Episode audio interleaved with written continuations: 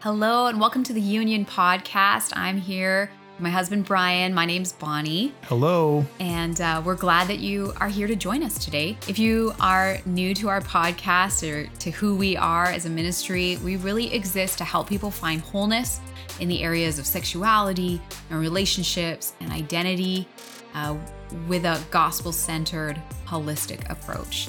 And if you are a return listener, we're glad to have you back. And uh, if you find this content useful, helpful, uh, thought provoking, uh, we would ask, invite you to, you know, subscribe, follow us, leave us a review or a rating. Those kind of things help the algorithm get this message in front of more people. And that's really, we feel like right now, the people of God are desperate for um, truth and grace around matters of sexuality. And so we're doing our best uh, to bring messages. And if you help us by sharing, that just means the world to us. Yeah, absolutely.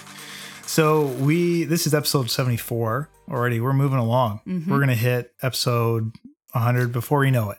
before you know it. My math is serving me if we're going the right direction the right with direction. numbers. Yeah. Yeah.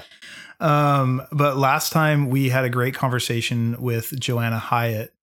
Um, and uh, we talked about how in in that last episode 73, which I'd encourage everybody to go and check out.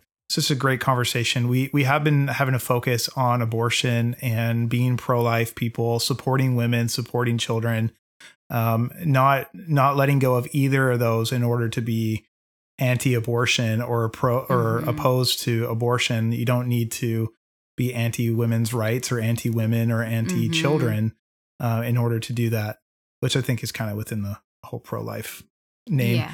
But anyways, it was a great conversation and encourage you to go back and listen. What really stood out to you, Bonnie, out of that conversation?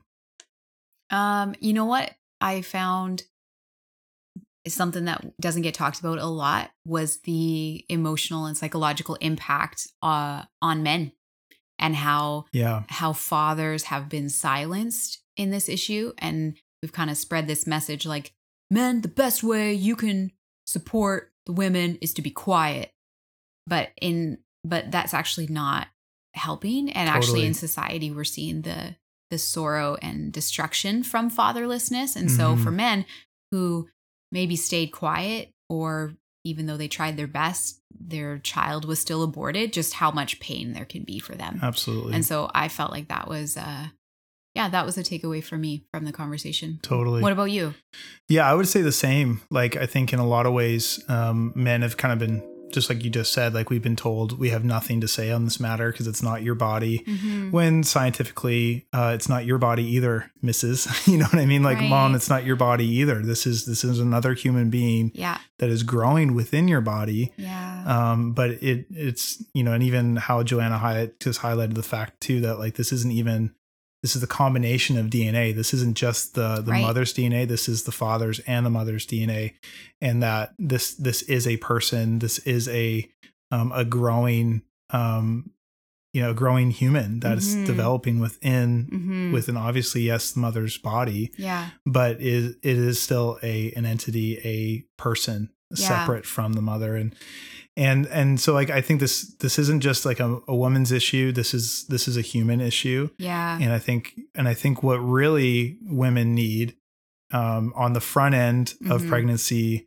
as well as the back end of pregnancy hmm is men to be protectors, men to be strong, to speak up and do what's right instead of what's easy totally. because so many like I'm sure there's there's countless numbers of stories of women who felt pressured into Of having an abortion Yeah, because a man wasn't doing what was right.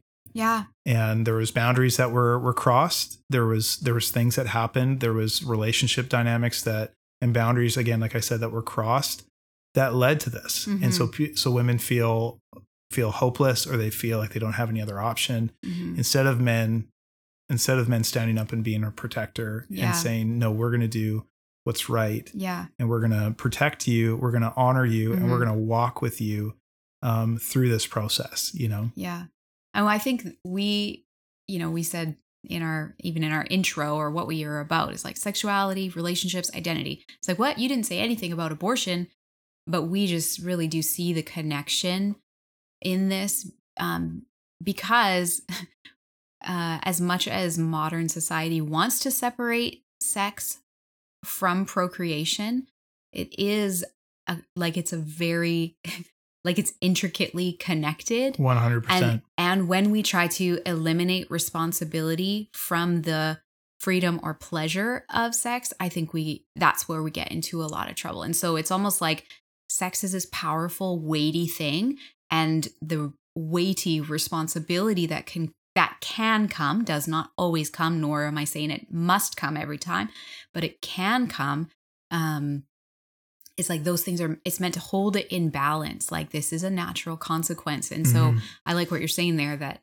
this isn't about and and this is why this is really a deep rooted issue about like what are we going to do with our sexuality and what does it mean to be a man and what does it mean to be a woman and yeah. do i need to uh I, yeah Yeah. Well, because it the reason why we would talk about a subject like this is because it's not separate from human identity, that's right right? Like, because what does it mean to be a human? Because a lot of the argument for abortion is, well, it's not, it's not a por- it's not a person that could be self sustaining. So it's mm-hmm. like, I know thirty year olds that are not self sustaining. You know what I mean? I don't feel self sustaining at times. So like, what does it mean? That that that means that my life would be at risk at risk, you know? And and I go, so this is what it means to be human. This is all about identity. This is all about the design, the Mhm. intricate and unique, specific design that God has uh, for humanity. And us being Canadians, obviously, like we hear a lot about um, abortion law and everything within the United States. Obviously, this past year with the um, Roe v. Wade being turned over, and and that gets a lot of airtime. But we don't, as Canadians, we don't talk about it a whole lot. But Yeah. like we real, what's heartbreaking is we don't have any laws around Yeah. abortion in Canada. it's almost like an ignore an ignored reality Right. Well, it's and it's also in like in the name of progressive progr- progressivism and freedom. Like, hey, Mhm. like we're gonna you decide you do yeah, you have you have you have all the freedom to Mhm. do what you want with your body, and you Mhm. and it's a choice. I go like, yes, it's a choice, but all criminal acts are a choice. All Mhm. all actions are a choice. yeah You know what I mean? So we have to come into a place where we're looking at things not just um, from a political standpoint, but from a moral morality standpoint and ethics and yeah. ethics, and like, is this right? yeah Not just is this in line with my political view? yeah Is this is this right? And so, and and again, part of the reason why we wanted to give airtime to this topic was recently in Canada in early February, um, in a in a hospital in Montreal, there was a 38 week old baby that was aborted. yeah Um, from what I've seen online, there was no no major problems with the mom. There was no issues. It was just 38 weeks old. Don't want to have this child anymore. Yeah I don't want to. I don't want to be pregnant. maybe i don't know Yeah, who knows the circumstances? Unfortunately, not all the information is is out there, and I don't I don't know all the information. But still, this is a 38 week old baby boy who who kind of um some people have kind of just named Daniel. Mhm. Um, and there's a, the honor of a name yeah, and and there's a hashtag hashtag baby Daniel that I think has start really started to get traction. At least I hope bringing awareness to this. But Mhm. you know, this is a 38 week baby, Mhm. 38 week human that without without some sort of freak scenario within the medical uh, industry or within within medicine would have no problem sustaining itself outside without of the womb machine or- without machine yeah. like like even joanna highlighted last conversation like as early as 21 weeks you can see yeah that babies can can sustain themselves and and with maybe minor help can uh Yeah. well lots of help at 21 weeks i guess but like yeah. but there's there's really no excuse Mhm. in that like what what was it? It's strictly convenience. Yeah. You know that this this is inconvenient to have a child to have a pregnancy. Right. um, but it's it just raised so much heartache in me um, for our for our own country for for women who feel like this is the only hope for them for for Mhm. people for children for our future generation. And so this is why we wanted uh, to talk about this. Um, and so I kind of want to lay as we kind of jump into it here I want to lay a foundation for why Orthodox Christianity has always been pro life and pro pro humanity yeah. In the sense because uh, humanity bears the image of God, contrary to other uh, other elements of creation, all other created things don't bear the image of God. Humanity, according to the scriptures, is the one thing that bears God's image. So almost like like our own children bear our image. People all the time are saying like, "Wow, they look so much like you, Bryan." Like the father to the son is putting an image, and but you could like you're a woodworker. You could create things, and so you are like your creative nature is being put into items. You're being a creator, but it's only your children that are actually bearing your image. Right. And and says like clearly that God put his spirit within man. You know, right? So there's something intricate that separates humanity from all other creation. And so this is this is why. And and so when we talk about the value of human life, like um the early early church and kind of again historical Christianity has coined the Latin term imago Dei that like we bear the image of God. That's what it means in Latin. And so there's uniqueness to human life that that kind of stands alone um, and stands outside of all other creation. It stands um spe- like it stands exclusive um from all other creation. It doesn't it doesn't mean that there isn't value within animals and that animals don't have a certain place. And even proverbs talks about like a righteous person righteous man taking care of their animals. Like that's that's a righteous thing to do.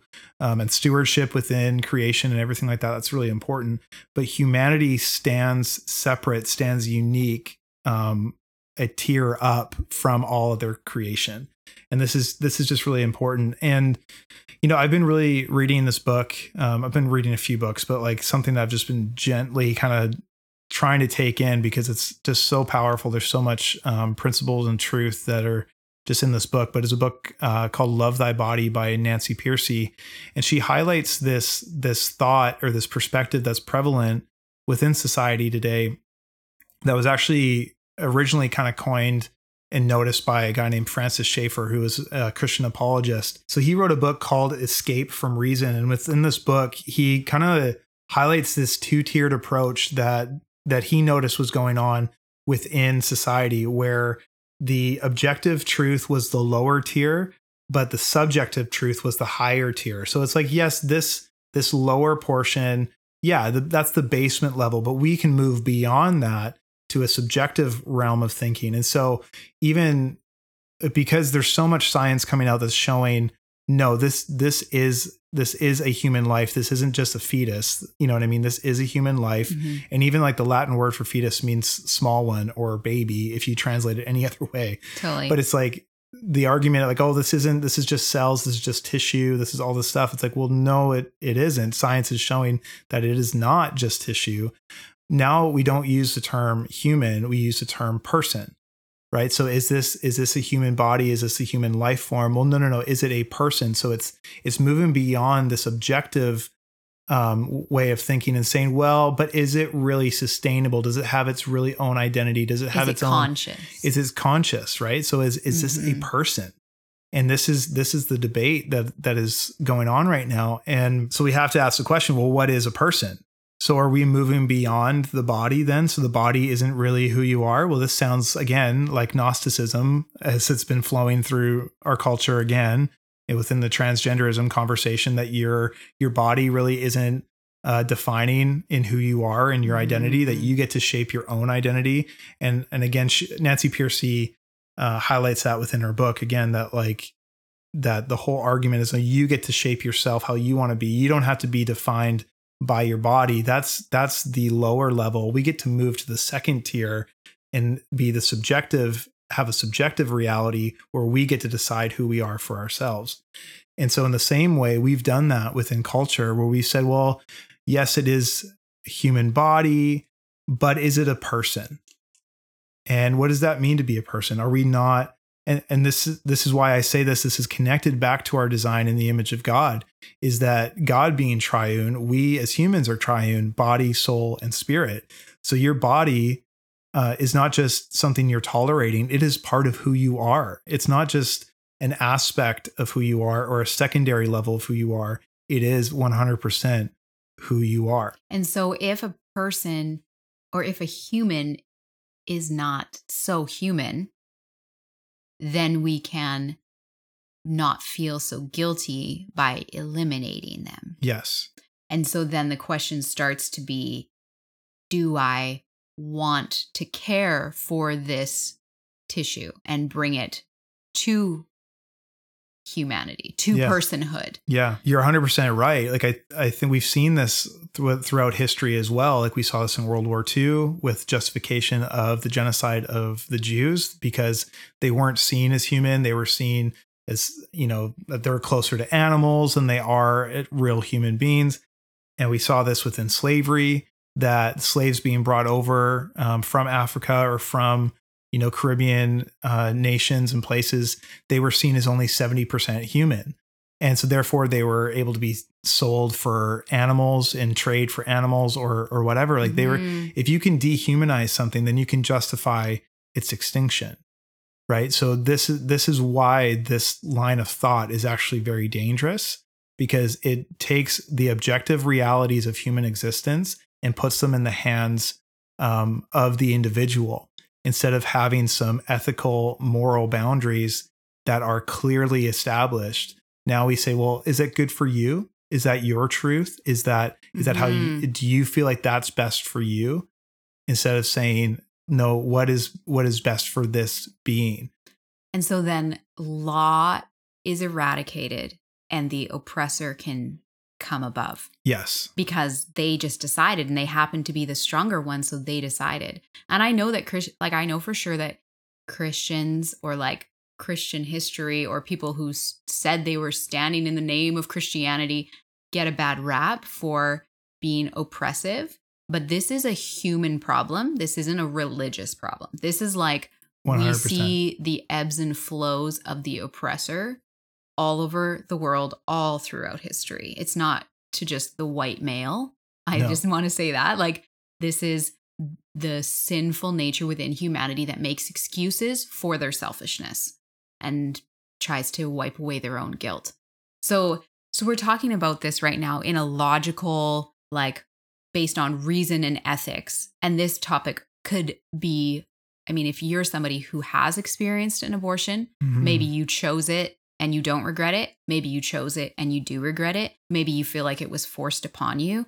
I know that this topic could be ripping at your heart right now for sure and we are i mean i hope you've hopefully you've been around our us enough to know that our heart like our desire is not to cause further shame or further pain but also we have to speak up for truth for the sake of the next woman for the sake of the next child um, and as we continue in this conversation we are going to highlight truly the restorative work of jesus um, to to put back together something that feels shattered yeah beyond repair. totally So uh, if we were to now bridge this conversation back to, you know, looking at scripture, looking at Old Testament, New Testament, um, something that we really felt like we wanted to highlight um, is a theme in the Bible. We haven't talked about a lot on this podcast, but it's the theme of uh, what happens when innocent blood is shed in a nation or in a Mhm. land.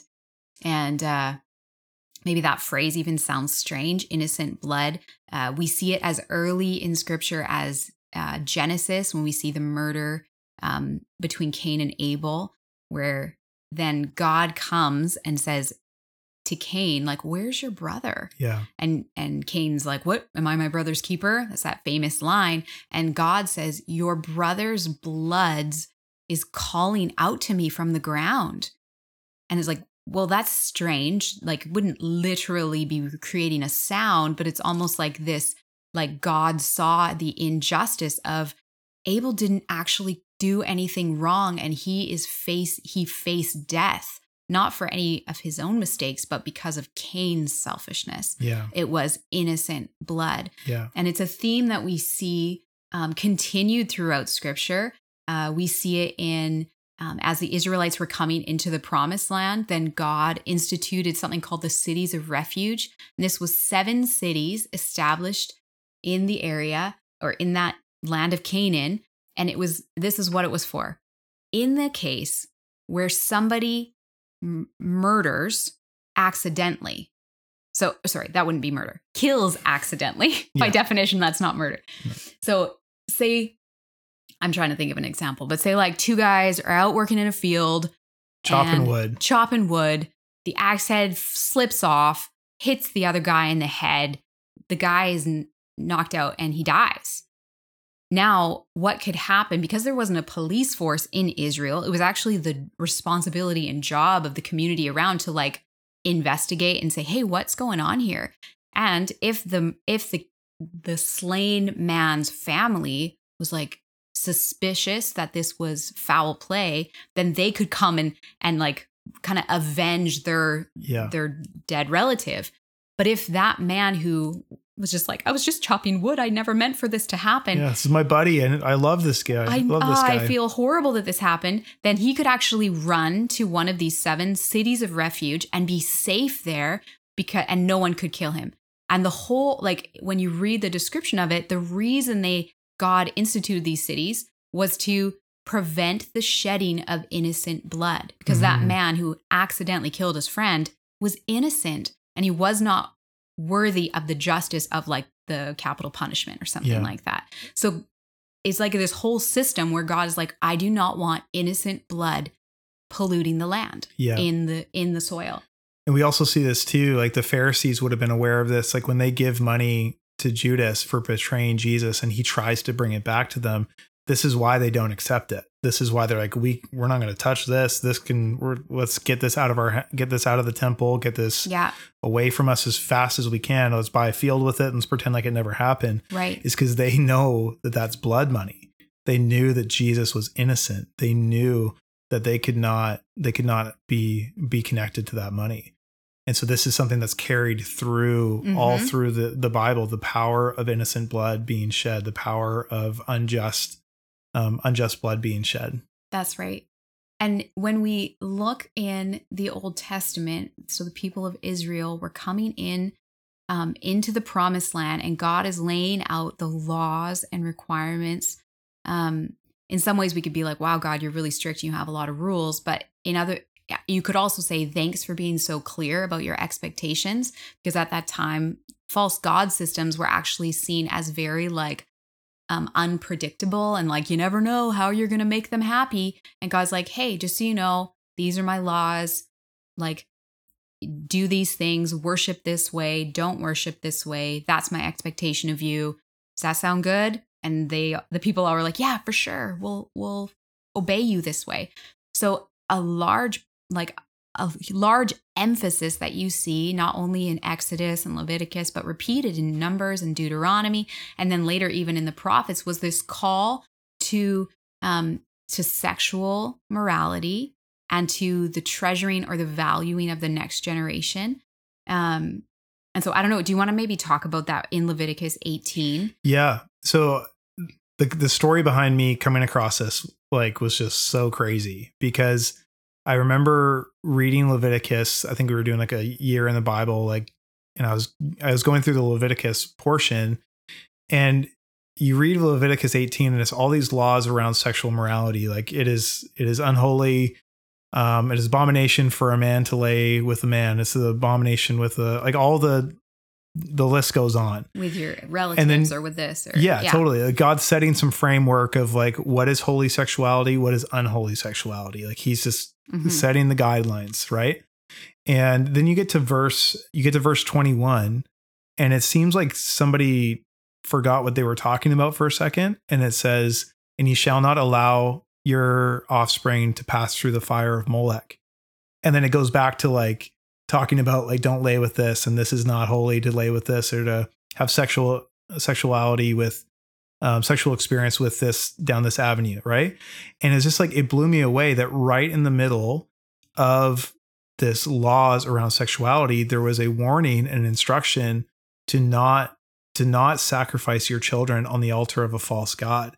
Which again, this is why we have to be talking about if we're going to talk about sexual morality, sexual design, sexual integrity, you have to talk about the value of human life. Um, because you like like I think I think Joanna mentioned it that it was I think it was John Paul, Pope John Paul's that kind of made that connection. Like we know that Jim Jim Anderson, a friend of ours, mentioned it as well, but like that abortion is the end of the conveyor belt in a culture that is sexually saturated that is that worships sexuality Yeah. and and so this is why god puts that right in there Mhm. um is to say like no you're not going to worship these other gods through through human sacrifice and you're also going to va- you're going to value human life and worship me Mhm. but also worship me through governing your your sexual desires Right. and so this is why it's 100% connected And so we see, um, yeah, so we see these false god systems. Um, if you're familiar with the Old Testament, you see the names Baal, Asherah, Molech. Um, they were worshipped with sexual experience. Kind of the thought, like when you hit the climax of your sexual experience, you are actually uniting also with these false gods.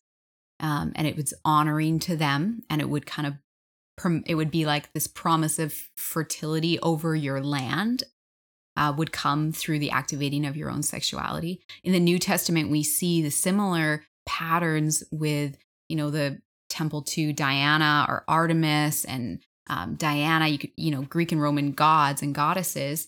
It was it was it was still worshipped the same way. Mhm. And unfortunately, the Israelites did not um they did not go into the land and and obey God, where God said, like, don't tolerate those ways.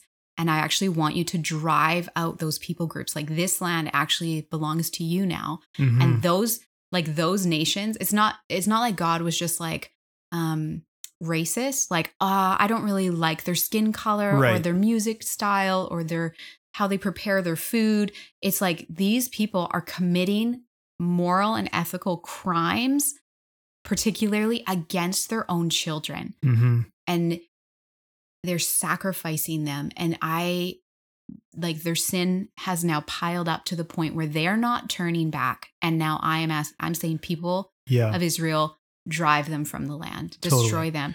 And we don't just nowadays, I just need, need to make it clear this isn't me saying like we have to take take the land by force and drive out the people who disagree with us. Now the battle is actually in the mind. Like it's in the Mhm. how people think and how um yeah, uh, in the I think it's in the laws and it's still in the ethics, but Yeah. Well, and and we understand that we're living under a different covenantal time as well. That's that we are in a covenant of grace right now, and where the that previous covenant was a law essentially of, of sin and death yeah. if you did not uphold God's law. yeah. Um, so so that's important to remember because because God has always been a defender, Right. a defender of the innocent. He calls himself a father to the fatherless Yeah. and and so as a father would protect his children and and a righteous judge Mhm. and a righteous king would avenge The innocent. um, the innocent this is what was happening it's, Yeah. it's not like the canaanite people were just loving loving god and just Yeah. loving each other and serving each other and it was this u- utopian place yeah. the things that were going on within the canaanite culture were abominable and dis- they would destroy they were destructive to the image of god yeah, that's right. and so, um, so this is God defending and avenging um, those who rejected His mercy, rejected His His design, and and so it's it's God being a defender. It's Yeah, not God righteous- just being a righteous judge. yeah, exactly. and and this is where it's important to realize that these false gods were not just like not just stone not just wood but actually were demonically inspired systems Yes. um, and we see that i'm going to read this portion of scripture out of psalms 106 and which may be shocking to you. You maybe you have read it before and you were like i don't really know what to do with that. Um, but we're going to talk a little bit about how this is connected to the spiritual realm that the shedding of innocent blood um, like our spiritual enemy satan and his hordes they are we may be we maybe didn't know the impact of innocent blood on a land but the enemy does know. Yeah. and so he is luring people into um into this place. So um psalm 136 or 106 verse 34 we'll start there. It says they did not destroy the people. This is going through like the history of israel. They did not destroy the peoples as the lord had commanded them but the israelites they mingled with the nations learned their practices served their idols which became a snare to them. They even sacrificed their sons and their daughters to the demons. They shed innocent blood, the blood of their sons and their daughters, whom they sacrificed to the idols of Canaan, and the land was polluted with the blood. Thus they became unclean in their practices, and they played the harlot in their deeds. That's strong. That's like Mhm. that's Psalms. What? That's supposed Yeah. to be a song you sing together. um, and if you want, there's a cross reference there. I have just in my notes. It's to Deuteronomy 32. You 32 verse 17. You see it repeated um, again, where it specifically links um, this innocent blood being shed, kind of to that demonic spirit. Yeah. So something that is hard to talk about. This whole thing is hard to talk Yeah, about. exactly. You know, this isn't easy listening. Hence we why we've kind of tripped over our words a few times. It's I like this is this is hard. To, it's hard to na- navigate into. Yeah, it's heavy stuff. Um, but here's I had heard rumor that maybe like when I was a kid, I had heard rumor that on Halloween night that there was satanic practices where babies were taken and offered as sacrifices. Um, and I always thought that was horrific and terrifying to think Mhm. about. Um, our twin boys were actually born on October 31st. And I will never forget the feeling. One of our, they were born at 38 weeks. Um, and uh, I remember the feeling. One of our sons had some, just some struggles at the very beginning with his oxygen levels. And so he spent his first night in the NICU, um, bounced back great. But so that first night, we, Bryan and I went to go visit him um, before going to sleep for the night. And walking out of the NICU back into our normal room, there was a security guard. Like they were born at like 4:30 in the afternoon, so this is now maybe like 6:37, 8, I don't know. But there's a security guard there in like guarding the elevators and and I heard them saying, "Yeah, like the doors will be locked tonight." And I it was so raw and real to me Yeah. like, why do hospitals know that they need to guard on Halloween night? And I know that it's not just October 31st No. where these practices take place, but for some reason, the satanic rituals include the shedding of innocent blood. They know Yeah. that that a dark power is released in the land with that corrupt practice. hmm And power, like life is in the blood. Life and power is in the blood. Right. Right. Yeah. So then we have to ask the question if the blood of the innocent cries out to the Lord, then what does the sound of a hundred thousand innocent babies being killed every year in Canada? What would that sound like to the Lord? hmm And can we, you know, as a church, as a people of God, without pointing a finger or getting angry or filled with hatred for anyone, how can we just bring awareness and say, I think I think we need reformation. Yeah. I think we need to think about sexuality different. I think we need to think about um, parenthood different. Yeah. Uh, yeah. Yeah. And so we understand like this is not easy to talk about. It's not easy to talk about. And we've talked about this before. We I feel like we talk about this all the time and it's never Mhm. easy to talk about. But we also understand that it might be really difficult to talk about because this is speaking directly to your scenario Right. that maybe you've you have had an abortion. hmm And like Bonnie said, maybe you don't feel anything about it. You think it was just another trip to the doctor. Right. Um, and and I think to me that even speaks to the heartbreaking realities that we've told women to be hard-hearted and to to forsake um, their design in order to in order to have quote unquote freedom. Survive in some ways. Yeah, but also you might be hearing this and it's unearthing a lot of heartbreaking realities of a season in your life where you did have an abortion, where you did maybe maybe you were manipulated, maybe you were pressured, all this different stuff. There's so many different reasons, but the good news of the gospel is that God gave his son.